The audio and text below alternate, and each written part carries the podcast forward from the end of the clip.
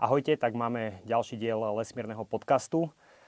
Dnes budem mať špeciálneho hostia, volá sa Joško Ridzoň, je to ornitológ, to znamená človek, ktorý sa venuje vtákom a budeme sa rozprávať o tom, prečo tak dramaticky klesá počet vtákov v celej Európe.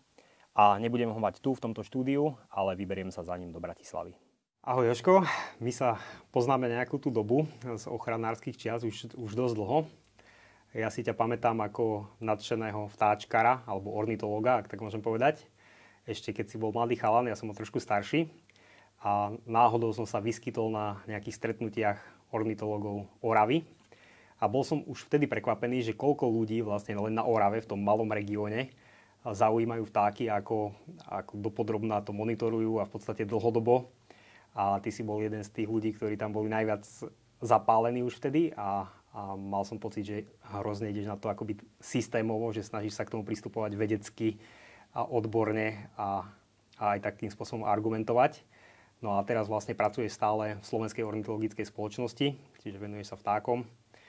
A ako si sa k tomu vlastne dostal? Že pre, prečo práve vtáky? Čo bolo to prvé také ťuknutie, či sa k tomu dostal? Prvé ťuknutie keď si tak spomeniem a pozriem sa naspäť, boli asi dokumentárne filmy a práve jeden o Cíbikovi. A možno ešte predtým, úplne na začiatku, keby som to tak akože úplne pozrel od piky, tak boli leporelá, ktoré mi rodičia dávali s rôznymi kreslenými vtákmi. Už vtedy som ako keby dostal ten vzťah. Takisto to, že s rodičmi sme chodili vonku, to bol taký ten základný vzťah ku prírode. Ale to, kedy som sa rozhodol, že naozaj chcem robiť s vtákmi, a bolo práve pri dokumentárnom filme, kedy som videl dokument o cíbikoch, ktoré mali mláďata a na lúkach a ja som si vtedy spomenul, že niečo podobné máme aj u nás na Orave v Zákamenom a povedal som si, že toto by bola vec, na ktorú by som sa mohol aj bližšie ja pozrieť, skúsiť možno pozisťovať, koľko takých druhov je u nás. A to bolo ešte na základnej škole. Odtedy ma to veľmi dlho držalo.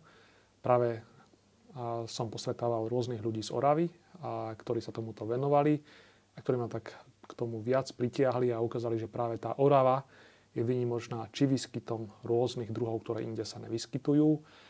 A je to práve takéto pole, kde je možnosť prispieť aj k ochrane prírody naozaj efektívne, ale takisto aj ku jej poznaniu. Takže to bola taká tá kombinácia, že my, keď sme boli mali, my sme najskôr vyrastali na Gemery. Ale presťahovali sme sa na Oravu a tá súhra okolností, aj pekné dokumenty, ale aj výchova doma, to je to tak, ktoré ma k tomu dostalo. Dobre, a potom išiel si študovať niečo prírodovedné? Áno. Potom, potom už od, uh, od tých takých začiatkov som mal viac menej rozhodnúť, že chcem robiť vtáctvo. Preto som sa rozhodol, že idem aj na gymnázium a lebo tady som mal šancu, že pôjdem na vysokú školu a odtiaľ na prírodovedeckú fakultu na Univerzitu Komenského mm-hmm. do Bratislavy a vyslovene s cieľom aj chrániť vtáctvo, ale aj ho skúmať a preto som sa rozhodol na environmentalistiku, konkrétne na prírodovedeckej fakulte. Čiže vlastne taká dosť priamočiara, možno na prvý pohľad až nudná. Ale zase, tak nudná. mne sa páči, že sa človek rozhodne niečo, v mladom veku Hej. sa rozhodne, toto idem robiť a idem Hej. si za svojím. Ja musím teraz ešte na začiatok čím skôr povedať to, že vlastne tá téma, o ktorej by sme sa teraz mali baviť, je, že v tej Európe je zaznamenaný dramatický pokles vtákov. Boli také všelijaké tlačové správy, že máme o 600 miliónov vtákov menej ako kedysi pred 30-40 rokmi. Nepamätám si to presne. Mm-hmm. A vyzerá to hrozne to číslo. Je to aj percentuálne asi dosť veľa z toho, koľko vtákov sme tu mali kedysi a koľko máme dnes. Ale predtým, ako sa dostaneme k tomu, že čím je spôsobený ten pokles, tak eh, mohli by sme úplne krátko, keby si nám mohol povedať, že akým spôsobom sa to vlastne zistuje, že koľko je vtákov, lebo ako ľudia môžu mať pocit, že však idem lesom, vtáci čvirikajú, takže mm, sú tam nejakí, ale či ich je viac alebo menej, kto ich kedy ako mohol spočítať, že to sa nedá. Mhm. Takže dá sa? No, výhodu má vtáctvo to, že je to ako celkom preskúmaná skupina len na Slovensku máme nejakých 300 ľudí, ktorí sa profesionálne venujú ščítavaniu vtákov. No a práve počas hniezdenia je výhoda, že vtáctvo sa zdržuje na jednej lokalite, kde má hniezdo. Čiže sú rôzne štandardizované metódy, kedy keď sa v tom istom čase na rôznych lokalitách rovnakým spôsobom vtáctvo ráta, tak vieme dostať relatívne dobré čísla. Samozrejme, každý má iný limit. Medziročne, keď sa to porovná, tak zrazu vieme povedať, že aha, tu nám ubudlo, tu nám pribudlo. To je tá výhoda, že je nás v zásade veľa. Takže nesčítavajú sa ako vtáky všade, ale sú vybraté vzorky toho územia, že v rôznych typoch lesa je x vzoriek, v inom type lesa zase nejaké vzorky vodné vtáky v polnohospodárskej no. krajine a vlastne z toho sa to štatisticky dá no. dobre odvodiť. No, že ono, je to tak, ono je to tak, že niektoré druhy sa robia vzorkovaným a sú potom druhy, ktoré sa rada celá populácia, lebo ich je tak málo, že to dokážeme. Jasné. No dobre, a teraz čo sa vlastne deje? Prečo, prečo nám tie vtáky ubúdajú? Ja viem, že asi sa to hm. nedá ako keby jednou vetou, že tých príčin je veľa, ale tak skús najskôr nejako tak stručnejšie a potom možno, že rozoberieme nejaké konkrétne prípady. Ono hlavne tá, ten náš život sa mení veľmi zásadne a od toho sa menia aj dopady na krajinu. Čiže kým pred nejakými 50 rokmi sme vedeli pri menej, menšej intenzite využívania krajiny dostatok získať preto, aby sme prežili dnes, to je trošku iné. Hej? Aj využívanie polnohospodárstva, aj lesy, technika, všetko je skrátka úplne iné, ako bolo pred 10 ročiami. Takže to je taký, za, taká zásadná zmena, že celý svet sa vôbec zmenil. No a z toho vyplývajú aj rôzne ďalšie aplikácie, ktoré by sa dali rozviesť. Pri polnohospodárstve je ten dopad a tie príčiny iné a súvisia skôr s politickými vecami, s nastavením polnohospodárskej politiky mm. v Európe. Ale si takisto mm. iné. Ešte ti do toho skočím, že nie je to tým, že priamo, lebo kedysi to tak bolo, že ja neviem, orlov skalných bolo málo, lebo boli mm. vystrielané alebo vytrávené. Kedy si úplne dávno, ja viem, že mm. neviem, voky sa trávili mm. strychnínom a keď sa ten strychnín, mm. ten jed dával vokom, tak to mm. zožral aj orol alebo krkavec. Mm. A ja si pamätám, že ja neviem, v 60 rokoch alebo tak nejak sme na Slovensku krkavce mm. nemali, že boli vlastne no. vyhubené. Ale to bolo tak, že sme ich vlastne ako keby úmyselne zabili. A teraz mám pocit, že je to iné. Že teraz my nezabíjame úmyselne tie zvieratá, ale oni sa strácajú, lebo sa mení tá krajina. Presne, presne tak, akože dnes, dnes nestrácame tie také vzácne druhy, ktoré boli v minulosti zlikvidované. Dnes nám miznú bežné druhy, na ktoré sme boli kedysi zvyknutí, že, zvyknutí, že sú všade. Hej, že v zásade im nič nehrozí, tak neboli ani obmedzené pri love. Hej. Hm. Mohlo sa ich loviť koľko chcelo sa pomaly a stále boli. No dnes už je ten stav iný. V minulosti mizli práve také tie druhy, ktoré vadili z iného dôvodu. Preto sa trávili drávce, preto sa polovalo na drávce. A to, či na dráve vtáky, či na cicavce. Hej. Čiže úplne je dnes iná situácia. To, tých faktorov je samozrejme veľa, veľmi ťažko je povedať, že ktoré sú ako keby najzásadnejšie, ale máme zo pár, ktoré majú dopad na veľmi veľa druhov. Jasné, tak poďme, poďme takto. Ja som nad tým rozmýšľal, že možno by sme to dali podľa tých prostredí. Asi, alebo teda tie prostredia také základné sú nejaké lesné biotopy, je tá polnohospodárska krajina, sú nejaké vodné mm. alebo mokradné biotopy a asi ten najväčší pokles je v tej polnohospodárskej krajine. Či milím sa?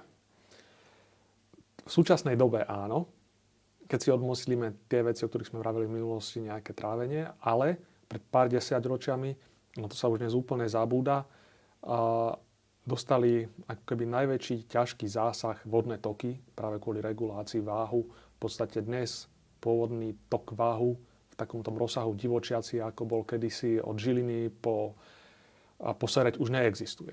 Hej? Hmm. Čiže na to sa zabúda, že sú druhy, ktoré v minulosti u nás hniezdili a kvôli tomu to úplne zanikli. Ale to je už v podstate skoro minulosť. No. A dnes najviac, čo dostávame ako keby výsledky také nie veľmi priaznivé, sa týkajú práve polnohospodárstva. A tam je ten dopad najťažší, tam vidíme hm. najviac takých druhov, ktoré boli v minulosti úplne bežné, že zmizli. Pozrieme sa na tie vodné trošku, že napríklad ja tu vidím ten obrázok, mm-hmm. to mi pripomína takého nejakého ohrozeného vtáka, nejakého rybára asi. A, že to je taká skupina, ktorá, keď si spomínal ten váh a tie štrkové lavice, ja si to veľmi dobre viem predstaviť, lebo teda ja chodím každý týždeň k Belej aspoň raz, mm-hmm. dvakrát a tá rieka Bela je menšia, ale stále tam sú tie štrkové lavice, ale samozrejme nemá to um, asi tú veľkosť a tie podmienky prostredia nie sú také, ako boli na váhu a tie vtáky tam nežijú, ktoré mm-hmm. možno, že žili na váhu, ale ja som si pozeral snímky letecké uh, z roku 1949 alebo 50 to sú. Mm-hmm. Uh, dajú sa nájsť na uh, stránke Technickej univerzity mm-hmm. vo Zvolene. A tam je krásne vidieť, predtým ako bol VAX zregulovaný, predtým ako bola Liptovská Mara, celá tá kaskáda mm-hmm. priehrad tam boli obrovské štrkové lavice, že to boli hektáre a hektáre štrkových lavíc. Takže tieto vtáčiky tam asi, asi žili celkom bežne. Presne, akože rybáre riečne, to bol jeden taký, to je taký klasický príklad, ktorý bol kedysi našim v podstate bežným druhom považia, takisto na Podunajsku, nejezdil na štrkových hlaviciach, ktoré boli a na ostrovoch, ktorých boli stovky. Hm. A dnes v zásade po regulácie ostalo takých tých lokalít, kde môžu hniezdiť na považi 5 dokopy, že ich zrátame na jednej ruke. A aj tie sú závislé od toho, aby sme ich kosili pravidelne, aby sme sa o ne starali. Uh-huh. A ako náhle by to skončilo, tie druhy majú problém. Čiže kvôli tomu, že sa vás zreguloval, prestali sa ako na belej tie lavice presúvať a vznikať ostrovy, tak zanikli aj populácie. Ale inak, čo je, čo je zaujímavé, tak kedy si práve tieto rybáre riečne hniezdili aj v potatranských tokoch, napríklad na Bielej vode zo severnej strany uh-huh. a Tatier hniezdili takisto rybáre len kvôli tomu, že tá hlavná populácia na váhu alebo na Dunajci zanikla, tak už ani na tom okraji nehniezdia. Jasné. To je ináč taká, taká, taká zaujímavosť, možno tak okrajovo spomeniem, že vlastne pri tých vtákoch, ale aj pri iných organizmoch existujú tzv. zdrojové populácie, kde sa tomu druhu darí veľmi dobre a sú tam, dajme tomu, tisíce jedincov. A keď je takáto populácia, tak oni sa vyskytujú aj v širokom okolí, ale ako náhle tá zdrojová populácia zanikne, tak všetky tie okolité zaniknú takisto, bez toho, aby sa tam akokoľvek zasiahlo. Čiže my sme na váhu zlikvidovali štrkové lavice a na tých prítokoch, kde tie vtáky sa teraz vyskytovali, tak jednoducho vymreli, aj keď sa tam tie podmienky nezmenili, lebo tá zdrojová populácia zanikla. No ja len doplním, že vlastne to sme sa bavili o rybárovi riečnom, ale mali sme rybára bieločelého, ktorý na Slovensku kvôli tej regulácii vyhnul úplne ako druh. Hmm. Hej, čiže akože tie dopady naozaj boli závažné. Nielen, nielen také, že sme klesla populácia, ale niektoré zmizli úplne. Hmm. Ja len, že ľudia možno idú vlakom, krpeľaní, vidia nejakú nádrž, vodná plocha a je tam plno vtákov a je to nejaké plítke v podstate jazero, ktoré je možno eutrofizované, to znamená, že je tam strašne veľa živín. To znamená, že málo druhov vtákov tam dokáže prosperovať veľmi dobre, možno nejaké druhy kačíc, možno nejaké labute alebo niečo také. Ale je hrozne veľa druhov, o ktorých bežne ľudia nevedia a možno nielen akoby riečne, ale napríklad aj mokradné, ja neviem, nejaké chriaštele. Alebo... No. Nepoznám tie vtáky až tak dobre, ja skôr akoby vnímam tie lesné druhy. Ale že vlastne to nie sú len tie rieky a tie vodné toky, ale aj tie mokrade, alebo napríklad rašelníska, močiarnica, mekotáva, taký vták, ktorý na rašelnískach asi niekedy musel byť bežný, keď tie rašelníska boli bežné. Mm. Čiže tam je asi kopa, kopa druhov, ktoré výrazne poklesli a je veľmi málo druhov, ktorým sa darí. No. Tak? To sa presne dá povedať aj napríklad na vodnom diele Gabčíkovo. Často sa používa ako argument tých, ktorí veľmi presadzovali toto vodné dielo, že pozrite sa však na Gabčíkove sú 10 tisíce vodných vtákov. No len problém je, že popri tom, že vzniklo síce jedno veľké zimovisko, a máme ako keby dva, dva posuny negatívnym smerom. Jedno je, že nám zmizli práve takéto málo početné druhy, ktorí sú veľkí špecialisti a ktorí žili v Dunajských ramenách napríklad chochlačka bielovka, hej, alebo chriašte. To sú druhy, ktoré, ktorým už dnešný režim nevie, nevyhovuje pri tých mm. vodných tokoch. No a na druhej strane máme skupiny, ktoré narástli veľmi výrazne, napríklad chochlačky vrkočaté, chochlačky sivé alebo hlaholky, dokonca u hlaholiek tak narástli na Gabčíkove, že vzniklo najväčšie zimovisko v Európe, mm-hmm. lenže oni sa stiahli z celého Dunaja. Čiže teraz, teraz keby sa stala nejaká havária, napríklad nejaký tanker zhavaruje nad Brat- pri Bratislave a vytečie ropa, tak máme vo výsledku ešte viac zraniteľné tie ekosystémy ako predtým. Jasné.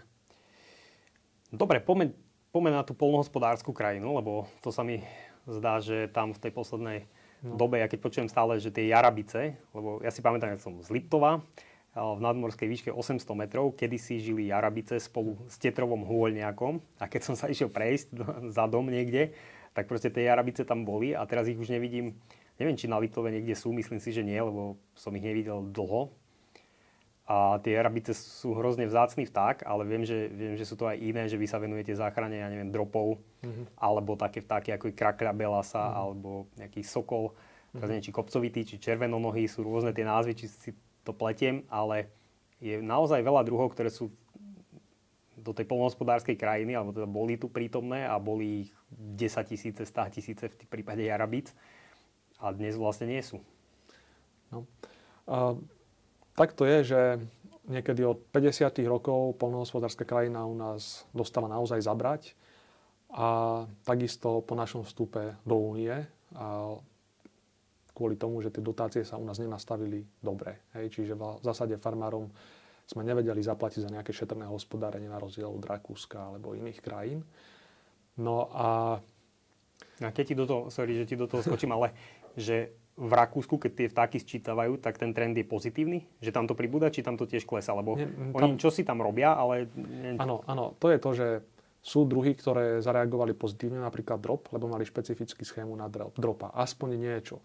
Ale bežné druhy klesajú, lebo štát si vie, čo si upraviť, ale to nastavenie európskej politiky bolo zlé všade. Hej? Hmm. A bolo ju potrebné zreformovať, k tomu sa možno trošku blížime, ale k tým jarabiciam naozaj treba povedať, že kedy to bol úplne bežný druh.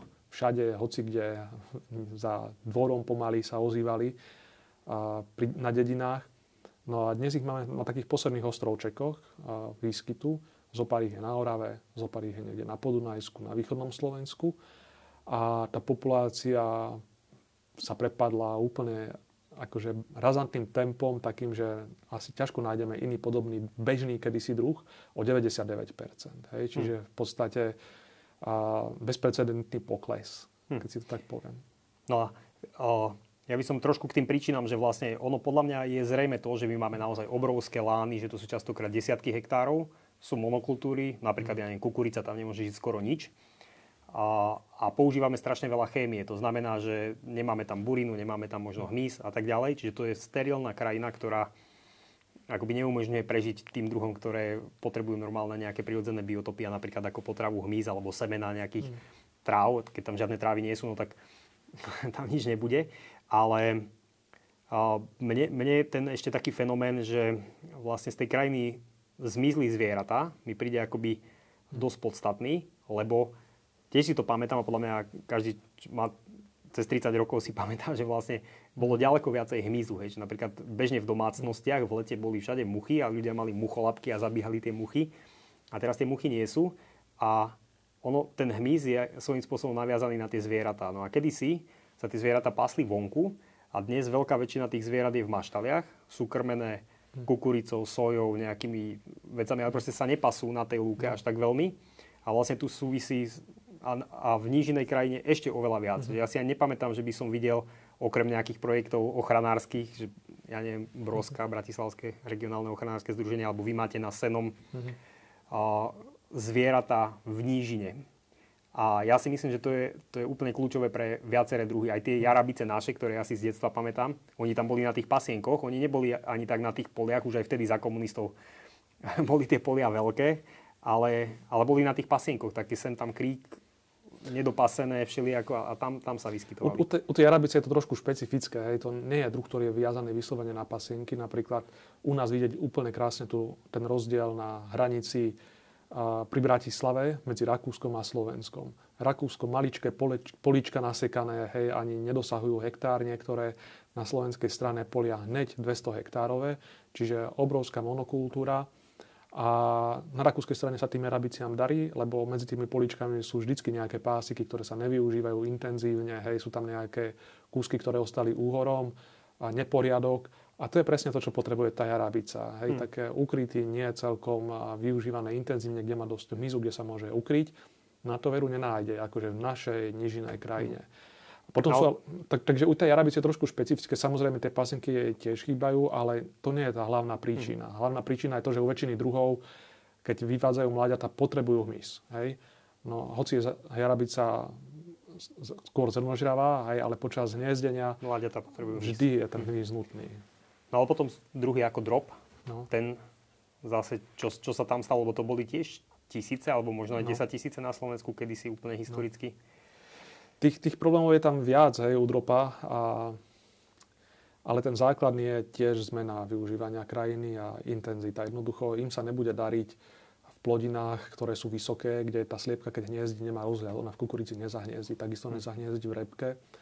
Čiže keď u nás v nížinách a, išli trávne porasty alebo porasty lucerky na a, veľmi výrazne dole a namiesto toho nám pribudli tieto plodiny, tak on ani nemá kde hniezdiť, lebo ich hlavným ako keby takým hniezdným biotopom sú je lucerka a zároveň úhory alebo trávne porasty. A práve na Žitnom ostrove od 80. rokov išli výrazne dole a trvalo trávne porasty. Mm. A to súvisí práve s tým, že rušili sa chovy zvierat, hej, čiže ani nebolo potrebné mať krmivá a ani zvieratá neboli vonku a hneď na to doplatil drop. Ale nie len drop, aj krakľa, hm. a, ktorú dole na juhu volajú belasa, belasa kalka, hej, lebo to je taký hm. veľmi výrazný a veľmi pekný vtáčí druh, ktorý len tak a neunikne pozornosti ani bežných ľudí. Hm.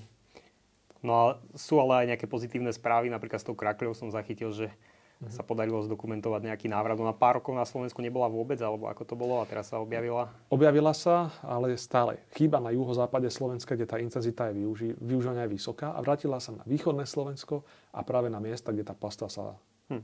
uchovala. Hej. Čiže ona je vyslovene viazaná na to, že potrebuje veľké druhy hmyzu a veľké koníky a tými sa živí.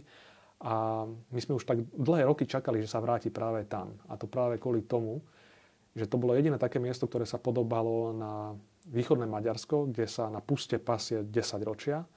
A Maďari sa dlhé roky starali o tú krákľu, vytvárali aj hniezdne podmienky, vyvešiavali búdky a ona sa postupne z Maďarska šírila smerom ku slovenskej hranici. Čiže hmm. bola to len otázka času, kedy preskočí práve na východné Slovensko, kde sa stále pasie.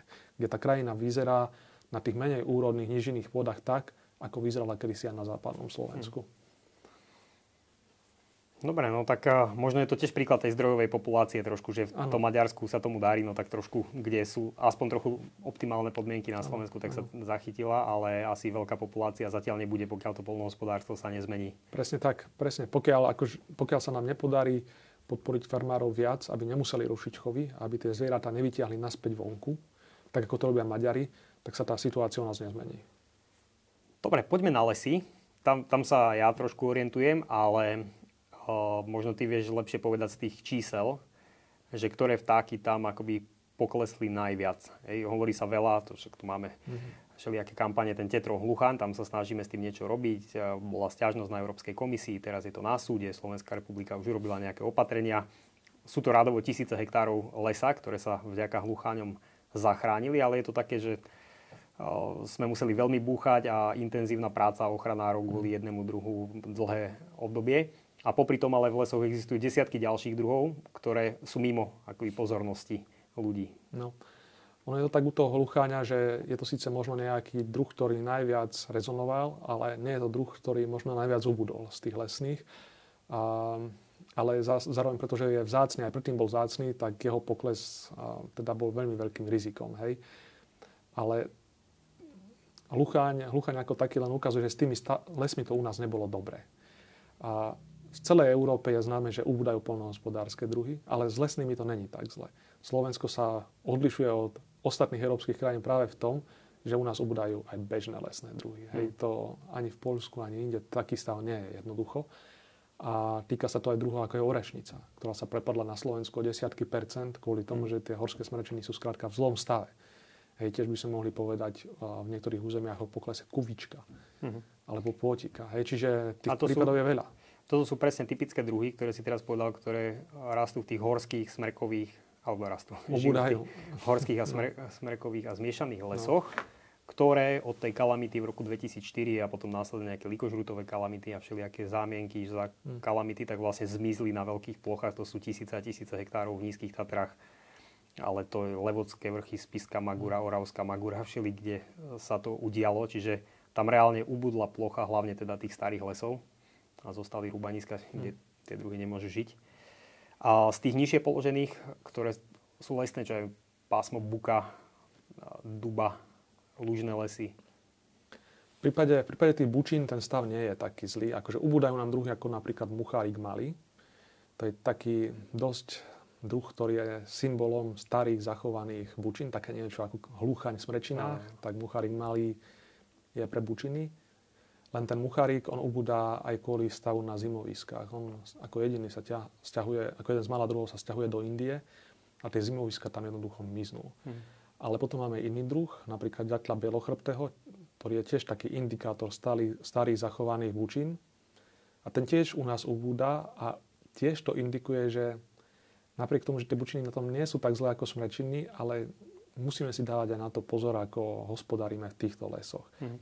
No a v zásade z lesov sú u nás na tom najlepšie asi dubiny, kde si nevšímame, alebo nemôžeme povedať z, zo zmien početnosti, že by, že by nám sa nejak ako keby zhoršoval stav jednoducho u tých, u tých bežných druhov.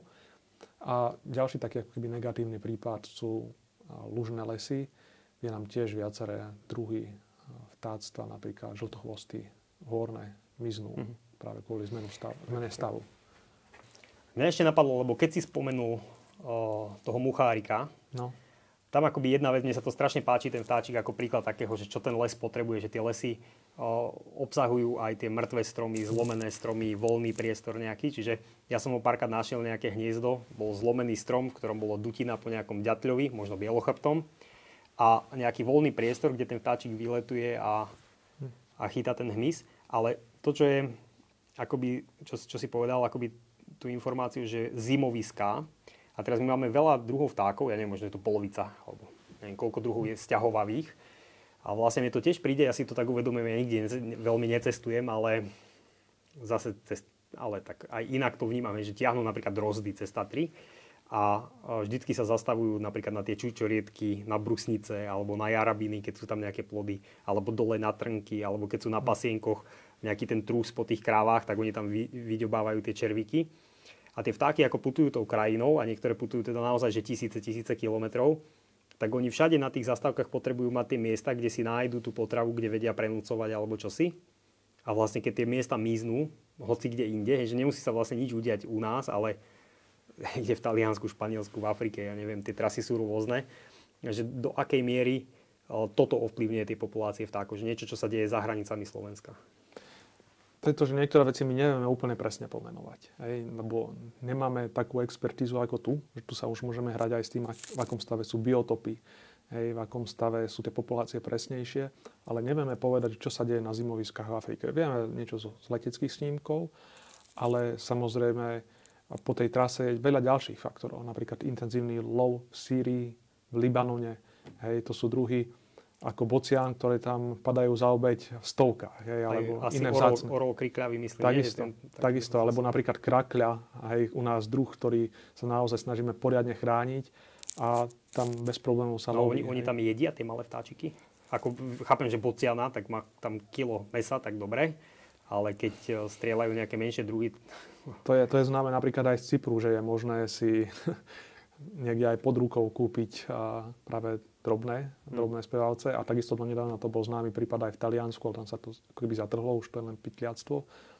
A takisto aj vo Francúzsku dlho, dlho bol práve s týmto problém, že napríklad Strnávská záhradná bola taká delikatesa pre nich, národné jedlo pomaly, hej, ktorá vyslovene kvôli tomuto mizla, že sa intenzívne hm. lovila. Hej. Čiže veľa druhov, ktoré u nás my sa snažíme chrániť, tak miznú po tej migračnej trase. Čiže aj my sme tu niekedy ako keby nespokojní, že nie je nastavené, nastavenie ochrany prírody ideálne, ale naše polovníctvo je v mnohom progresívne Jasne. oproti tomu, čo je v Stredomorí.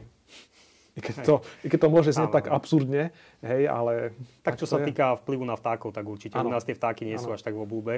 Ano. Je pár druhov, na ktoré sa kedysi polovalo, teraz ešte menej, teraz sa vlastne poluje na bažanty väčšinou a, a tie prirodzené sa vyskytujúce druhy veľmi nie. Dobre, podľa mňa z toho nejako by, ako vyplýva z toho, čo sme tu povedali, že do veľkej miery ten problém s poklesom vtákov je problém tej krajiny a toho, aký manažment uplatňujeme v lesoch, zregulované rieky, polnohospodárska krajina. A teraz, že, že čo s tým, hej, že vy robíte ako Slovenská ornitologická spoločnosť nejaké projekty?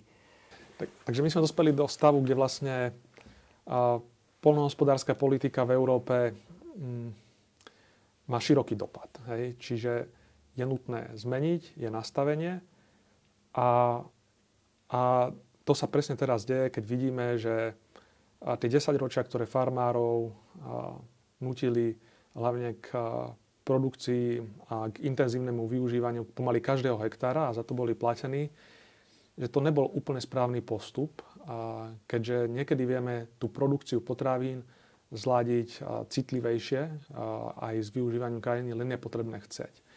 Čiže toto vlastne chce dnešná polnohospodárska politika v Európe trošku ju nasmerovať a to je úloha štátu. Tam vieme vplyvať na bežné druhy. Dobre, ja by som to skúsil zhrnúť tak, že vlastne tie vtáky sú, sú dôležité, sú súčasťou nášho prírodného dedičstva, je to súčasť tej biologickej rozmanitosti, o ktorej sa toľko hovorí. Súčasne nám ukazujú, že ten stav krajiny je zlý. No. Čiže keď to vidíme na vtákoch, určite to rovnako bude v prípade hmyzu alebo obojživelníkov, kde to možno nemáme tak dobre zmonitorované, alebo rýb, alebo ďalších skupín. Súčasne ten manažment súvisí s klimatickou zmenou, ako zadržiava tá krajina vodu, ako stiahuje uhlík a ďalšie veci. Čiže aj ten údaj, že keď ubudlo 600 miliónov vtákov, je to proste relevantná vec. Je, je to taký akoby pre mňa vážny signál, že s tou krajinou sa stále niečo zle deje. Ešte sme ten trend neotočili, nezačína sa to zlepšovať. Keď začne počet vtákov stúpať výrazne a bude to trvať 20-30 rokov, tak potom budeme vedieť, že sme na dobrej ceste, ale máme k tomu ešte asi zatiaľ ďaleko. No, ale vykročilo sa, hej, čiže síce nám ubudlo 50% vtáctva od roku 1980, 70% mizu, ale naozaj teraz je obrovská šanca, že sa tá polnohospodárska politika zmení. Čiže ak to štát nastaví dobre, dobre zacieli dotácie a podporí tých farmárov, ktorí naozaj chcú chovať zvieratá vonku, alebo nechávajú časť menej ako keby úrodnej pôdy aj pre prírodu, tak tu je presne ten priestor, že sa niečo môže zmeniť pre tie bežné druhy. A zároveň, ak sa podporia nejaké rozumné iniciatívy rôznych organizácií, ktoré vedia tým vzácným druhom pomôcť, či projektovo, či v spolupráci s vlastníkmi alebo iným spôsobom, tak tu zase vidíme veľký priestor urobiť niečo aj pre najviac ohrozené druhy, ako je drop, krakľa alebo iné. Dobre, no, tak držme si palce a ja ti ďakujem za tento rozhovor a držím palce, aby sa podarilo zachrániť čo najviac lokalít a konkrétnych druhov. Verím, verím, verím, že sme tomu vykročili. Díky, takisto.